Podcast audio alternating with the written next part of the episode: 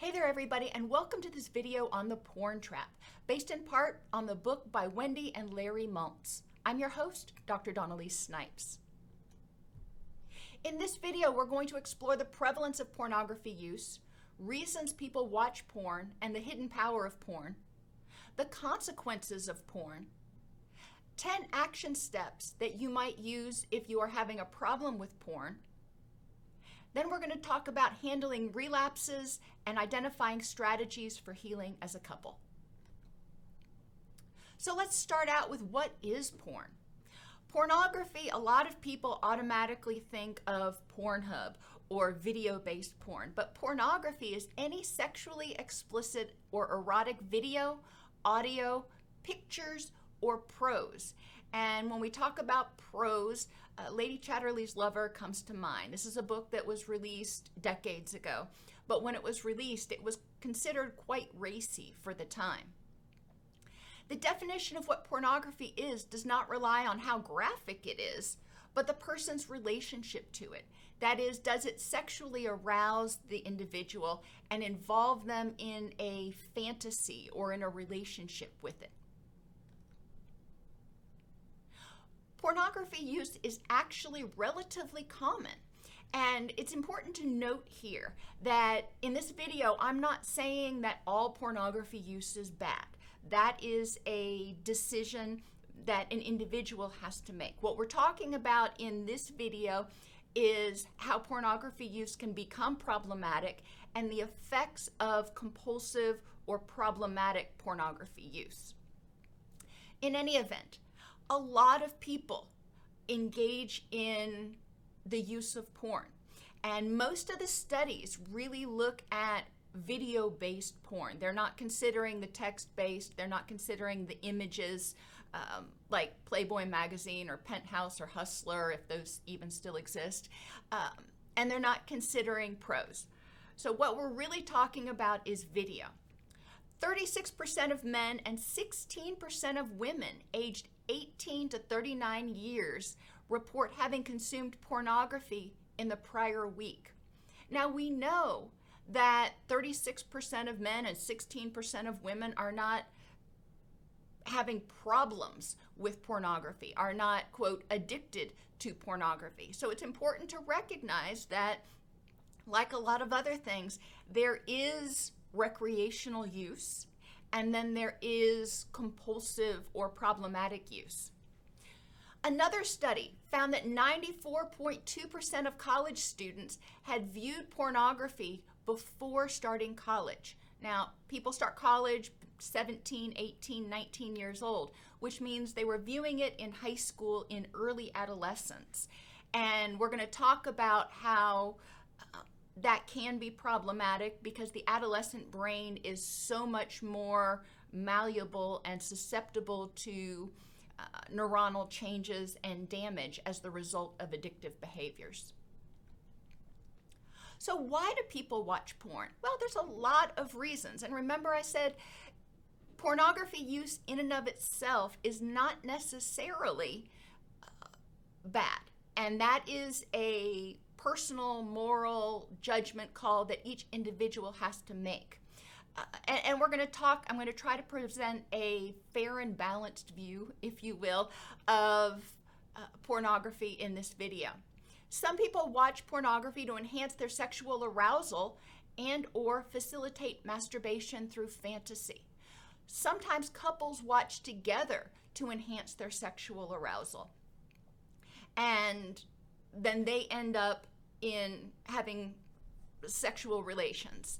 Uh, sometimes people enhance their sexual arousal in order to facilitate masturbation because they cannot access their significant other for some reason, um, or maybe they don't have a significant other at that point in time and they don't want to just hook up with anybody.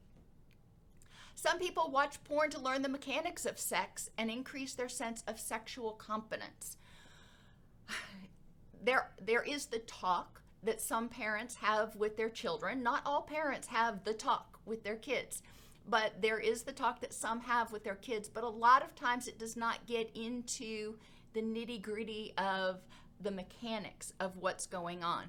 So some people explore for um, curiosity reasons to learn in order to enhance their uh, sense of competence so they feel more confident going into sexual relationships. Some people watch it because they enjoy it. Some watch it to improve their relationships. Maybe they want to add some spice to the bedroom and they don't know exactly where to find information about it or different techniques, or maybe it's something that their partner wants to do with them. You know, there are a lot of reasons. Some people watch porn to relieve loneliness. There are some studies out there that have looked at people who uh, watch porn, especially people who develop a problematic relationship with it. And it can be uh, used when somebody does not feel self confident enough or their self esteem is too low to engage with another person, whether be, whether it's because they have body image issues or because they have um, concerns about their um, prowess in the bedroom. There are a lot of different reasons, but there's a lot of pressure for people when you're in a, a real life sexual encounter. And so some people that anxiety is too much, so they engage in um, fantasy relationships with the pornography. As I mentioned, some people watch porn because their partner wants them to. It's a mutually agreeable act, and the only time they watch it is when they watch it together. Some people watch porn to relieve boredom. Some watch it to decrease shame. They look for pornography that highlights um, activities that they like to do, that highlights things that are, um, well, things that they like to do or that represent them more in order to decrease shame, in order to feel like, hey, there's other people out there that do this. To improve mood. When people watch pornography, it creates a tension within them. It creates the release of a lot of different neurochemicals that we're going to talk about in a minute. But that can improve mood, it can improve um, energy in some people, and the release of dopamine and other endogenous opioids and other things when a person masturbates also improves mood. So people may be using porn as a tool or as a self medication strategy. As I mentioned, some people watch porn to see people like themselves represented, especially if they have are self-conscious about themselves for some reason. Uh, then they may seek out porn that represents them. Some studies indicate that people watch porn to confirm their sexual orientation. They watch porn to figure out what is it that excites me, what types of people excite me. And some people just watch it out of habit. That's what they've done, and it's what they will continue to do. Unfortunately, porn can have a hidden power, and one of the powers is called the Coolidge effect. Our brains are programmed, our primitive brains are programmed to tire of one partner or stimulus but have a powerful automatic response to novelty. So, people, for example, that have been married for 50 years and have been in a monogamous relationship for 50 years may have difficulty getting as excited about each other, but they have a powerful stimulatory response to novelty, to pornography. The brain interestingly enough, doesn't differentiate very much between 2D, what a person sees on the screen, and 3D partners. So, video based porn can be, especially video based porn, can be particularly stimulating for people and trigger that uh, sexual arousal. The desire and motivation to pursue sex arises largely from dopamine, which motivates you to do things that further your survival and the survival of the species. Remember, dopamine is not actually a pleasure chemical, it's a motivation. I want to do that again. I want more of that chemical. When you do that again, when you want more of that, then there's a release of serotonin and norepinephrine and endogenous opioids and all kinds of other pleasure chemicals. And the brain goes, oh, yeah, let's get the dopamine out so to encourage us to do that again. Sexual stimulation offers the biggest natural blast of dopamine available to your reward circuitry. Now, when we say natural blast, that means things that you can do without ingesting chemicals or herbs or something, something that is endogenous. You're using your own internal chemicals. Porn can give people the illusion of power and control. They can envision themselves in this fantasy with another person. They can visualize themselves being more competent or, um, well, competent in the bedroom. And interestingly, with porn, there's something called a variable ratio schedule of reward. And that is one of the hardest schedules to extinguish because if you get a reward every single time you do something, then if that reward disappears, you quickly kind of lose interest in it, basically. But variable ratio uh, means that you don't exactly know when you're going to find that video that does it for you, that stimulates your arousal. So you may watch three and then find a really good video, and then five and find a good video, and then one you know, the very next one is another great video.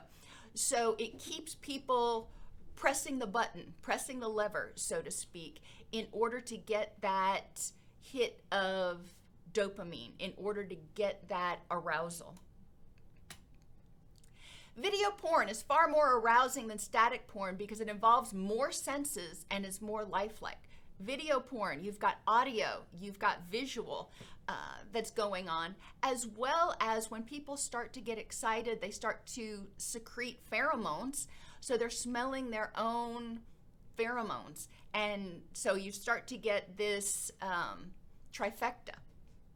To increase sexual arousal and raise declining dopamine, people can instantly switch genres. So, like internet uh, gaming that goes on, and sometimes there's no actual end to a game and there's always constantly new novelty. Same thing with porn. If one thing starts to get boring, then you can switch to something else.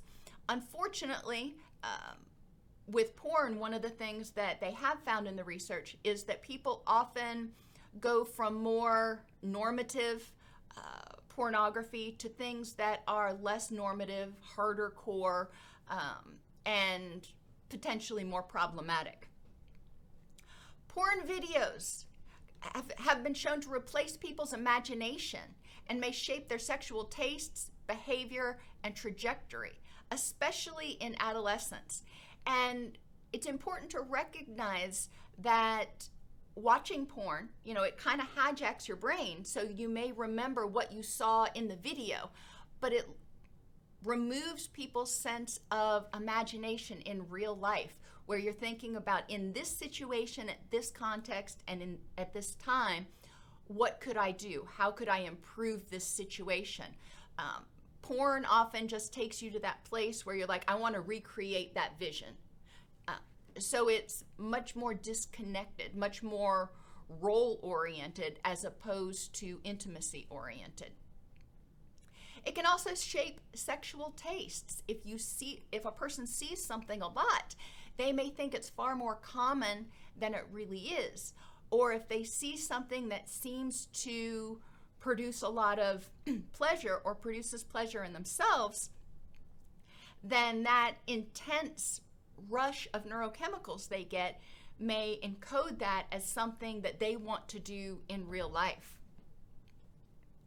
Pornography is stored in your brain. Once you've seen it, you kind of can't unsee it which allows you to recall it anytime you need a hit. Unlike food and drugs, for which there is a limit to consumption, uh, you can eat only so much before your stomach bursts. You can use drugs only so much before you overdose. There are no physical limitations to internet porn consumption. The brain's natural satiation mechanisms are not activated unless one climaxes. So you can keep watching porn for, you know, hours or longer.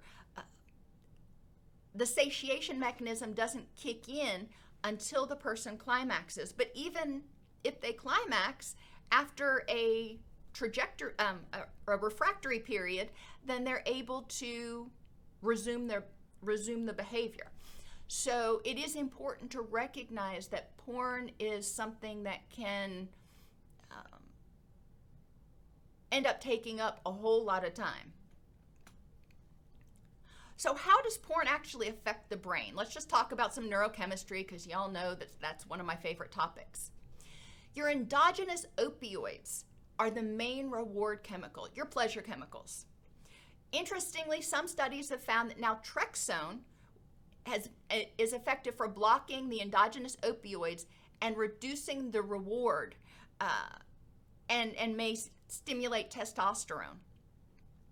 Dopamine is the mo- main motivation chemical. So remember, I said do- your endogenous opioids are the pleasure chemical, but dopamine says, oh, I want to go get more of that. Dopamine's all about seeking and searching for rewards, the anticipation and the wanting. So dopamine goes up as tension builds. When the person achieves the reward, then they get that release feeling. Dopamine provides the motivation and drive to pursue potential rewards or long term goals. Interestingly, you know, we think about dopamine as, again, something that says we want to continue to do that. But dopamine is a uh, perseverance chemical. It's a motivation chemical that motivates us to survive. It's not just for pleasure, it's for survival. So, dopamine is released to encourage us to seek novelty, food, sex, and safety. Anything that violates expectations, that produces shock, surprise, or more than we could have imagined, will often trigger the release of dopamine. If it's shock or surprise, the dopamine may be released so we can seek and search for safety. If it is novelty or more than we could imagine and it's just thrilling, then dopamine is released because it says, oh, I want more of that. Strong emotions that can be elicited by porn, which include desire, guilt, disgust, embarrassment, anxiety, or fear, all can elicit dopamine for different reasons.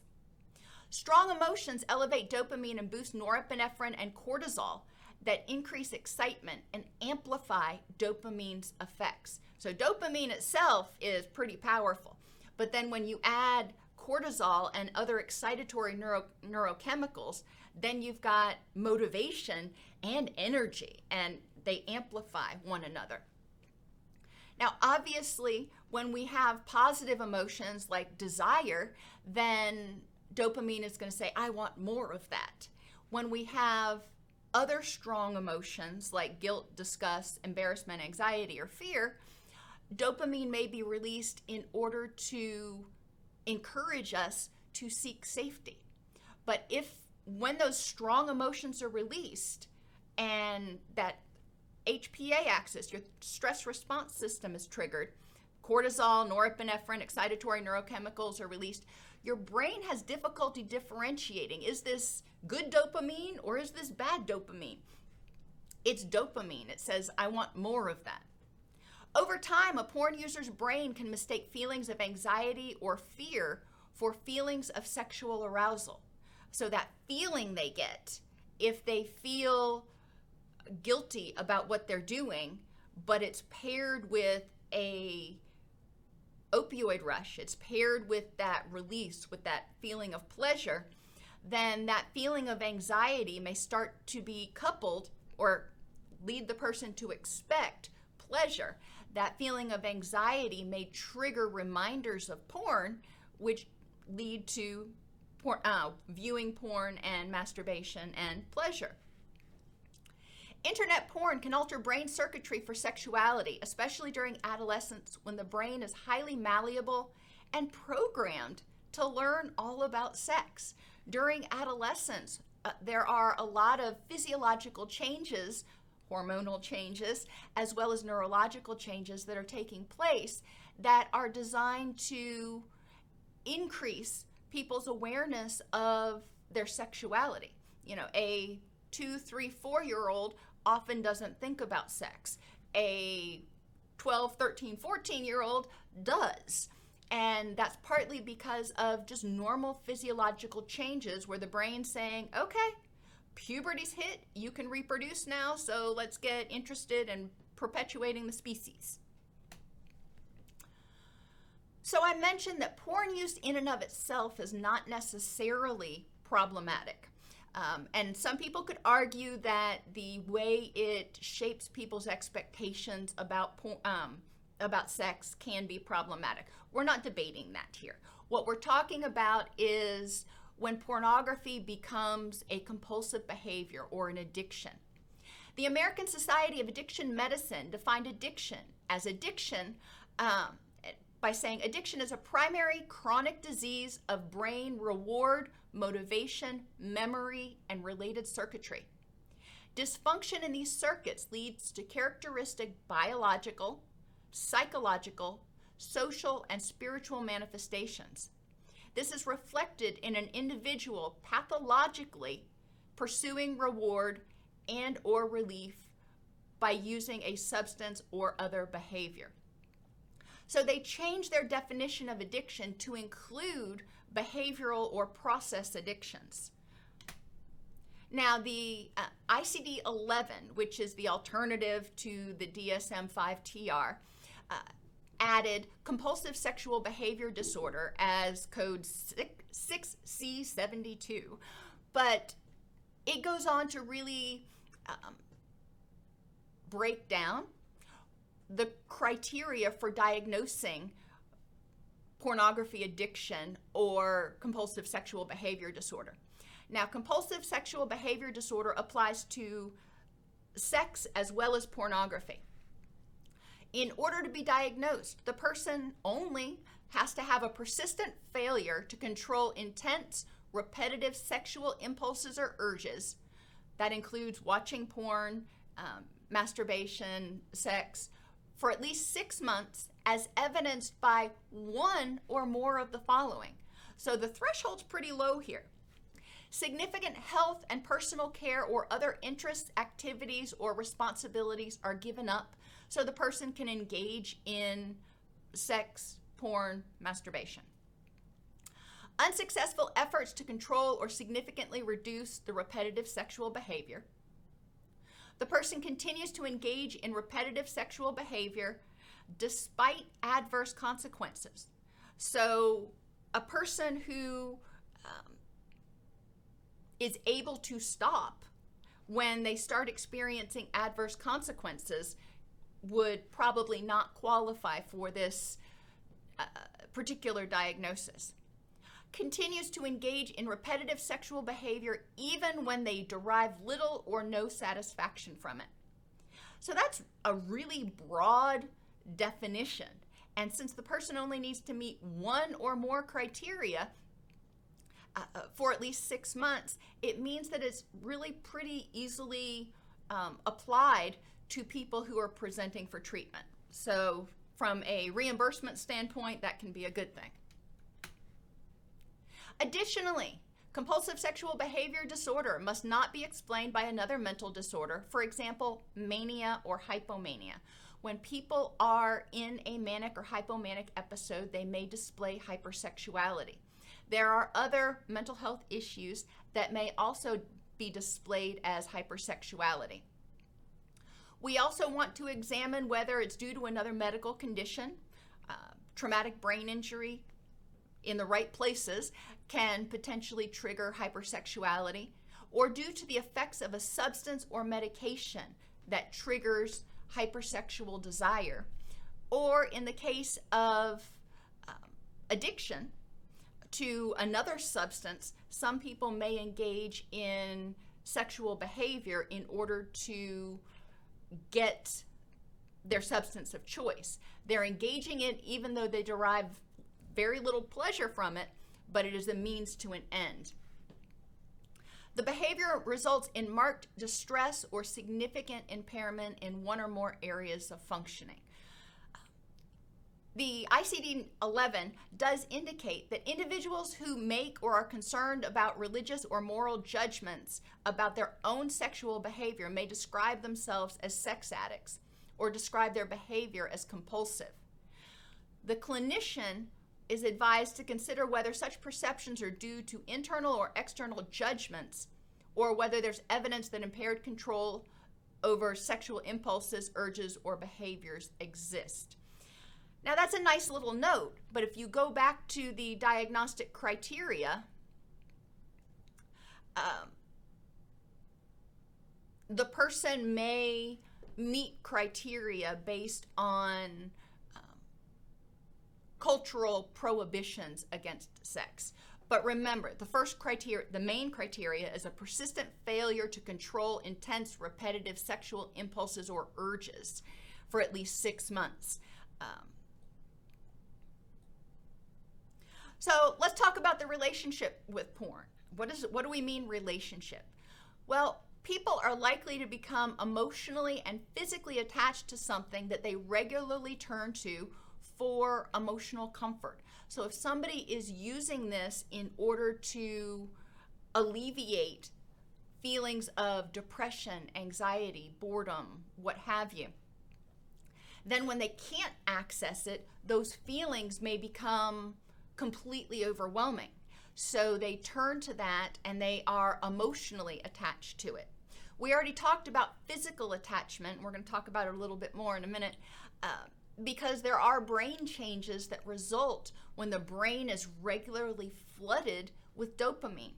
There are hormonal changes that take place when the brain is re- regularly flooded with dopamine and when that HPA axis or that stress response system is regularly activated. So, what is this physiological conditioning? Excess masturbation can be the signal to your primitive brain that you have hit the evolutionary jackpot. It's like, hey, there's a lot to go around, and I'm spreading the, I, am perpetuating the species in a big way.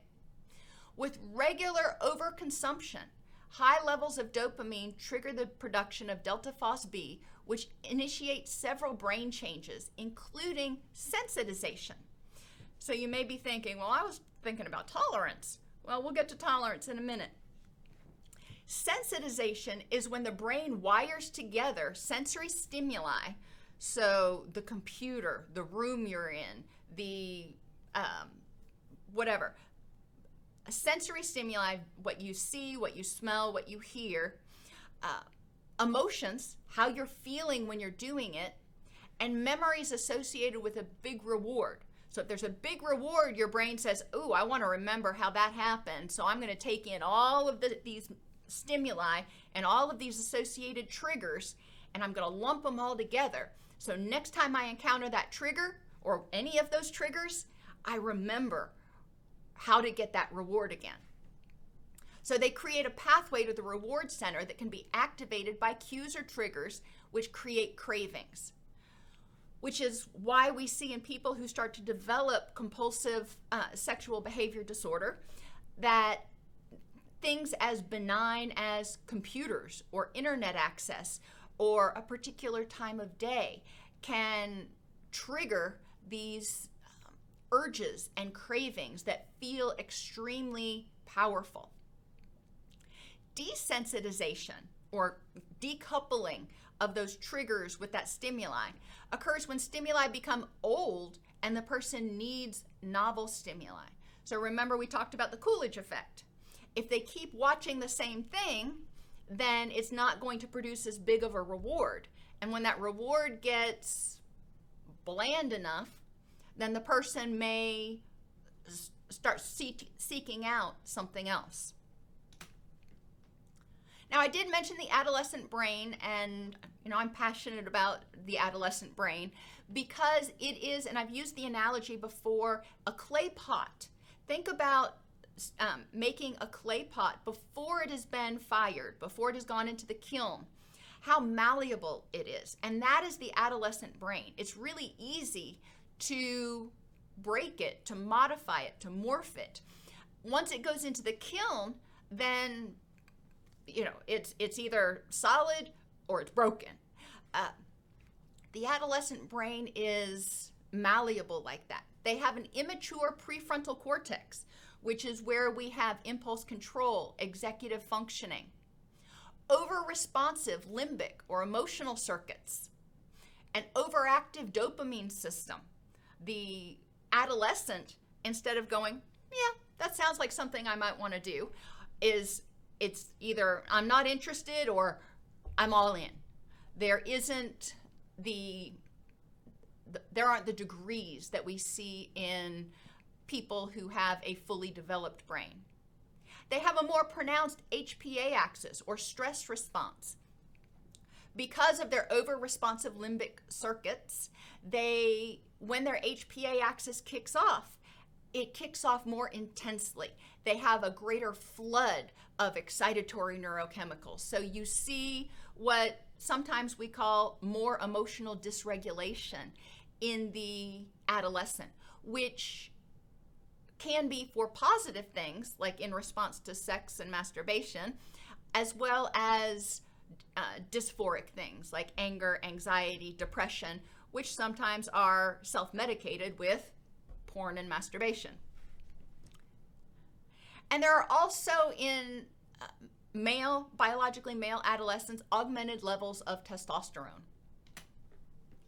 What are the negative consequences of compulsive, compulsive sexual behavior disorder? When the person cannot access their drug of choice, when their dopamine levels start to drop, they may become easily irritated, depressed.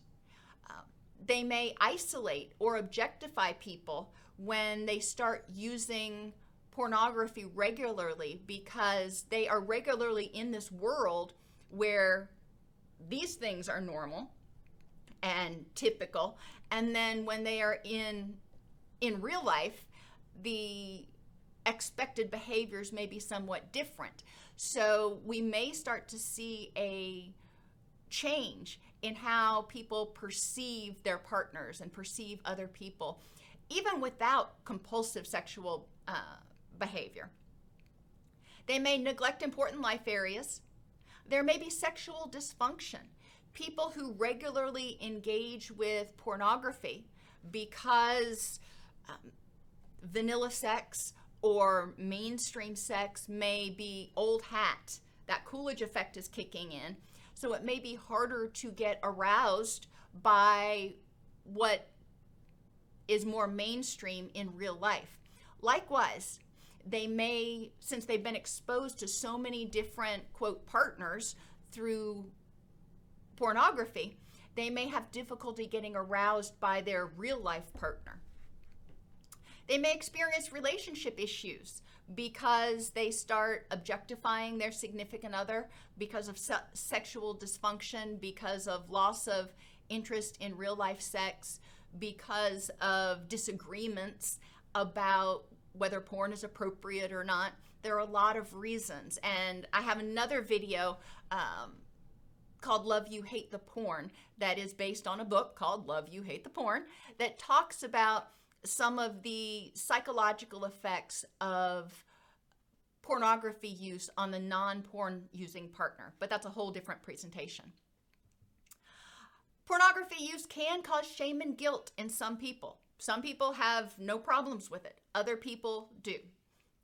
It may include escalation into risky areas, and that can mean online risky areas, or it can mean trying to um, experiment with some of the things that they see in porn in real life, which may be pushing some boundaries. And it can lead to physiological and psychological craving or need for pornography.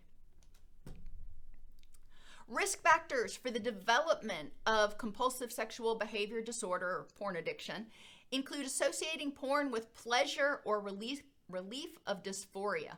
If this is one of the only ways somebody can feel relief or experience pleasure, then that's a risk factor. If they are dealing with untenable stress, anxiety, or depression, they may be self medicating in order to increase their dopamine, serotonin, and opioid levels. If they have a lack of social supports, then that can contribute to feeling untenable stress, anxiety, depression, or loneliness, which again can make them more at risk. Unrestricted access to porn. Now, again, a lot of people are on the internet. A lot of people theoretically could have unrestricted access to porn. However, especially for adolescents that have more difficulty with that impulse control, and for people who've started to develop problems with it, then unrestricted access can be more problematic. Or, for example, when there were all of the um, quarantines, a lot of people were locked in their house by themselves and they weren't able to go to work. They weren't able to interact in real life with other people. So we did see more engagement with um, online pornography. People who had early access to porn in childhood and early adolescence experience brain changes that make them more can make them more susceptible to por- problematic pornography use. The frequent use of porn with masturbation makes them more at risk. If porn is used by itself and then they engage in sexual activity with a partner, that's less of a risk. But if the porn use is associated with masturbation, then it can become more problematic because it doesn't rely on that other person being there. So we start having more unrestricted access to release. People who have difficulty with intimacy, including trust, abandonment, and communication, are also at greater risk. As I mentioned, uh, some people will engage in fantasy relationships with the people that they're watching in porn because it is too stressful to engage with people in real life. And then people who have non traditional sexual interests may seek out um, validation, may seek out stimulation through pornography because that is not something that they are able to find in real life. Protective factors include disliking porn, having limited contact with porn, especially before age 25, which is when that prefrontal cortex solidifies, matures, feeling sexually secure and satisfied in real life, wanting to experience emotional intimacy, high self esteem, confidence, and a sense of personal efficacy or competence in life as well as in the bedroom, and secure attachment relationships in childhood that help the person develop emotional intelligence or the ability to identify and modulate their own emotions and form a solid sense of self and self esteem. They have started looking at pornography literacy programs, recognizing that pornography is probably not going anywhere and pornography literacy programs attempt to mitigate the negative impact of porn by helping people think more critically about the pornography they viewed, increasing their awareness that porn tends to be somewhat unrealistic in a number of ways, including heteronormative themes, sexual behaviors, and even the kinds of bodies that are depicted in the uh, in the pornography. So let's talk about recovery strategies. First, the person has to want to quit. They've got to want to alter their behaviors. And for people who've developed compulsive sexual behavior disorder, uh, a lot of times it's recommended that they abstain from pornography for a period of time at least. And it, I make the analogy of somebody who it drink, somebody who's an alcoholic, would likely not try to recover by using controlled drinking. That is a very hot button topic. Um, pornography is not essential to life. So, developing a motivation to be willing to give up pornography for a period of time uh, is one of the first steps. So have people create a vision board of their rich and meaningful life. What people, things, activities, and values are important to them. And I do have a video on the YouTube channel that talks about how to create a vision board uh, for a rich and meaningful life if you want to go into details on that.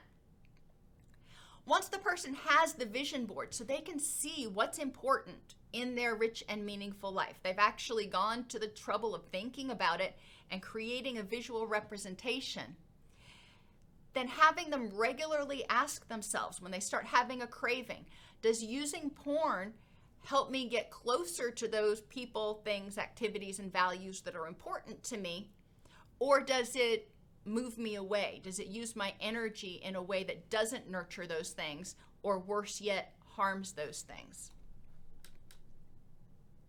You can also use a decisional balance exercise, and this is a very common activity that's used in motivational interviewing.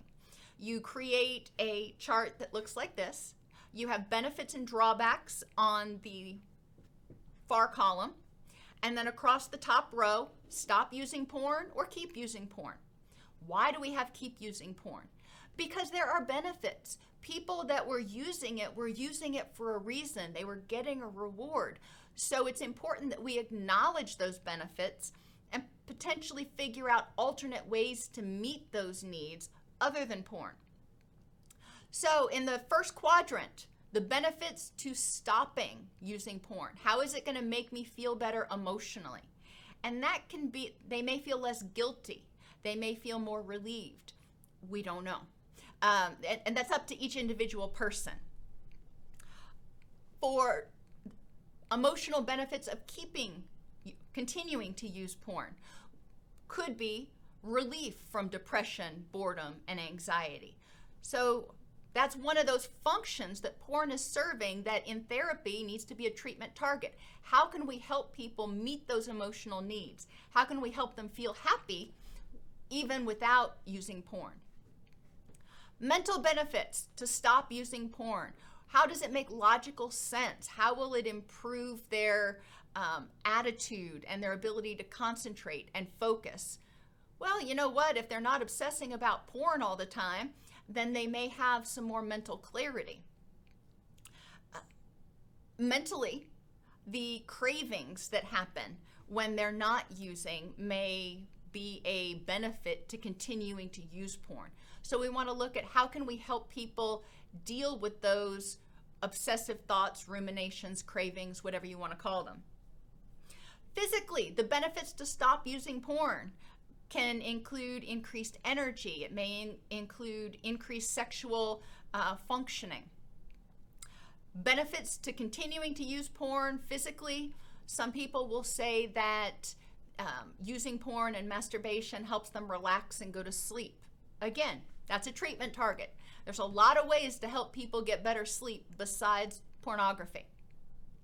Interpersonally, what are the benefits to stopping using porn?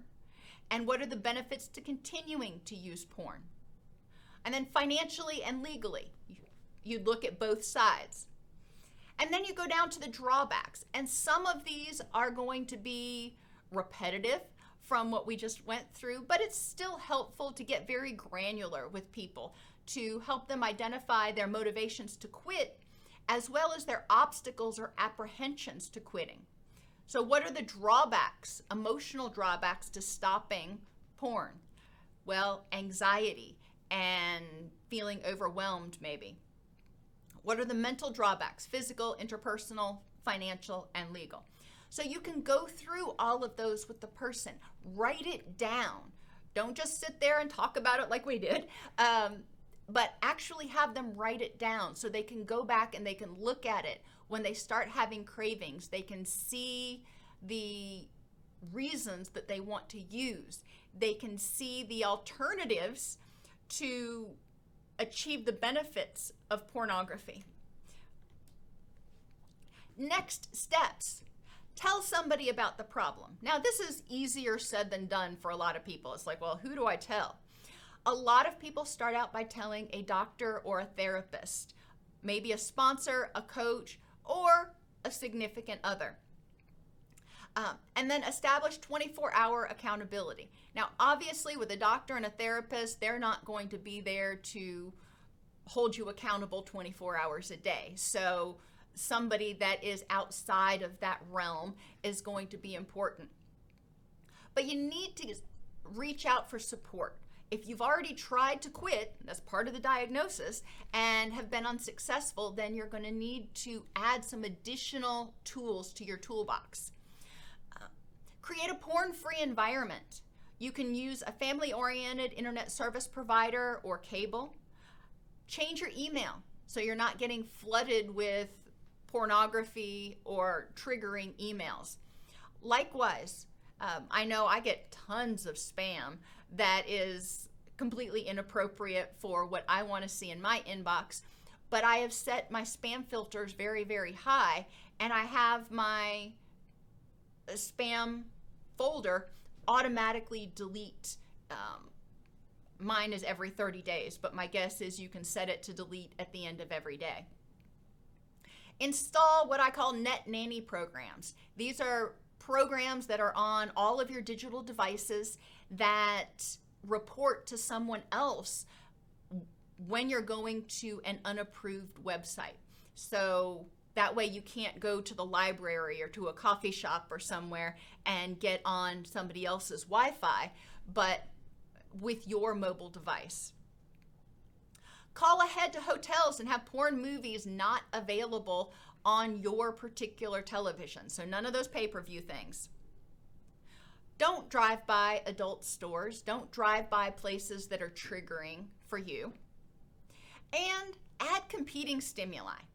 If, as most of us do, you spend a fair amount of time on the computer or on your mobile device because of work or because that's how you communicate with your friends, there can be some very benign reasons for doing that if you pair it so it's an uncomfortable situation to watch porn or masturbate, then that will help decouple that particular stimulus. So on your mobile device, you know, obviously you have a net nanny program, but then you can also have on your lock screen a picture of your kid or a picture of your mom.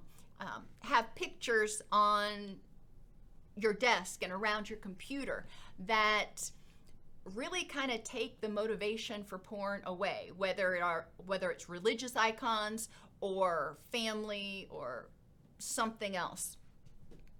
That can be helpful. It's not going to do everything but it does tend to sort of dampen the mood. Get involved in treatment or self-help programs. In these programs, you, you're going to need to identify and address your vulnerabilities. And those are some things that you may have identified if, if you went through the um, decisional balance exercise with somebody. But identify and address your vulnerabilities. What physical or emotional states, what times of day, what environments, what relationships might make you more vulnerable to being triggered, might make you more, um, there's just not another word I can find, uh, vulnerable to triggers in your environment. Sometimes, for example, you can be in front of a computer and not be triggered. You're not vulnerable at that point, maybe because you've got pictures of your family all around it or something. But other times, the environment you're more vulnerable in the environment because you're by yourself and there are not those competing stimuli around.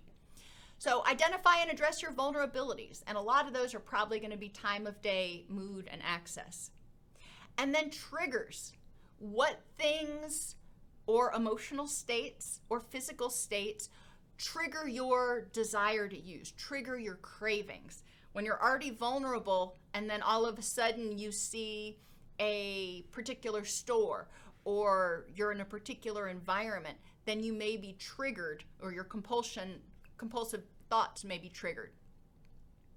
Explore the function of pornography or compulsive sexual behavior in your life.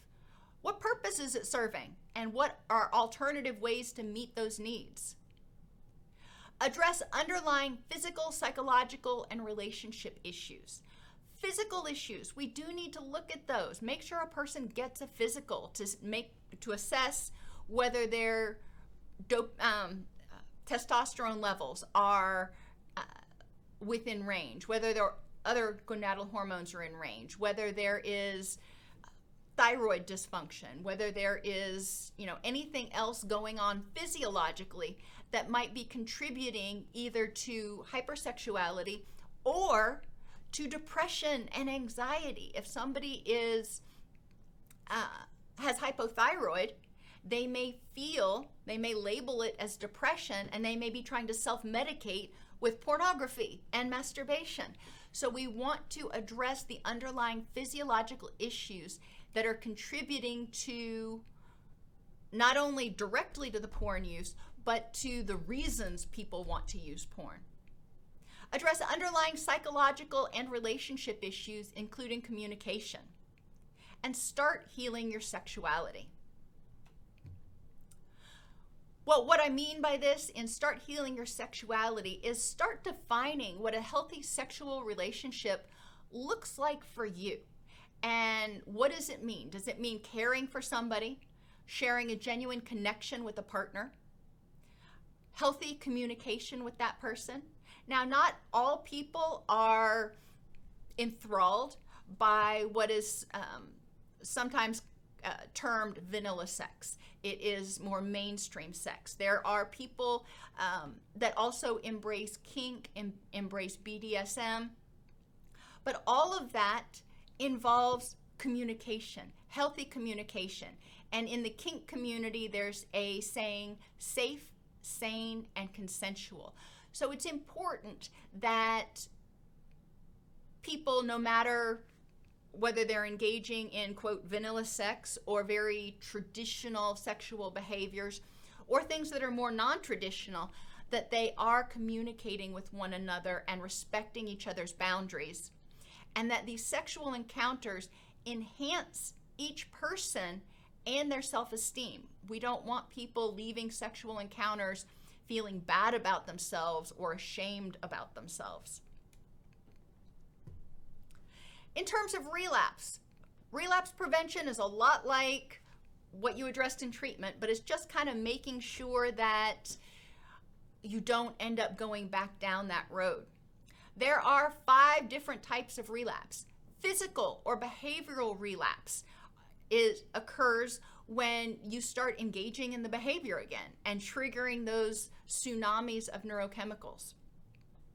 Affective or emotional relapse is when you start experiencing depression or anxiety or other emotions that may have triggered the or be associated with pornography use. And that pornography use uh, may be to alleviate the feelings of boredom or depression or anxiety. Cognitive or mental relapse is when you start justifying well i can watch a little or i can watch it with my partner or i can watch it in this particular situation when you start justifying minimizing and denying then that can be a road to relapse. Environmental relapse is when you start taking away any of those things in the environment that prevent you from accessing the porn or remind you not to access the porn. So you get rid of the net nanny apps, you take away the firewalls, you start uh, going to sites online so you're bringing that porn into your environment. And relational relapse can be, for example, starting to engage in more um, non intimate sexual behaviors, engaging in uh, more masturbation and fantasy relationships, or engaging in more uh, one night stands, one offs, and um, unemotional sexual encounters. For relapse prevention, you need to know your triggers and how to prevent them when possible, or when you when the triggers exist, how to mitigate them. So if you go somewhere, like maybe you're staying at your family's house or a friend's house, and they have the internet and computers there, and you know how to get on their internet or computer, um, they may not have the firewalls. So, how do you mitigate that trigger so you're not obsessing about getting on that computer and viewing porn? One of those ways may be to have them password protect their computer and not give you the password. Um, but it's important to know if I encounter this trigger, this thing that makes me start thinking about and craving porn, how can I mitigate it? How can I keep it from hopefully triggering those cravings? Develop healthy alternatives to viewing porn or masturbation. So when you do start having those cravings, what else can you do that can help you feel pleasure, that can distract you, that can help you, quote, ride the wave? Learn distress tolerance skills. Um, I talk about this as the bee theory. When you have a bee on your arm, it's kind of like having a craving. Your urge is to swat that bee away. You know, you don't want that bee there. Well, with cravings, you don't want to um, feel the way you're feeling. You want to make that feeling go away. Well, if you swat the bee, it's likely going to sting you. If you give in to your urges, it's likely going to end up with uh, negative consequences. Practice mindfulness. If the more mindful you are, the earlier you're going to notice early warning signs of relapse. Prevent and mitigate your vulnerabilities. Physical vulnerabilities. Maybe you tend to be more vulnerable to being triggered when you're tired or environmental vulnerabilities. Maybe you tend to be more vulnerable to being triggered when you're at home alone. so, figure out how you can address those things. Add in pleasure to your life. Do other things to increase your dopamine, whether that's exercise or playing with your dog or flying a kite or rock climbing or whatever it is. Develop a support system and an emergency plan. When you start feeling urges or cravings, what are some steps that you can take in order to manage that situation?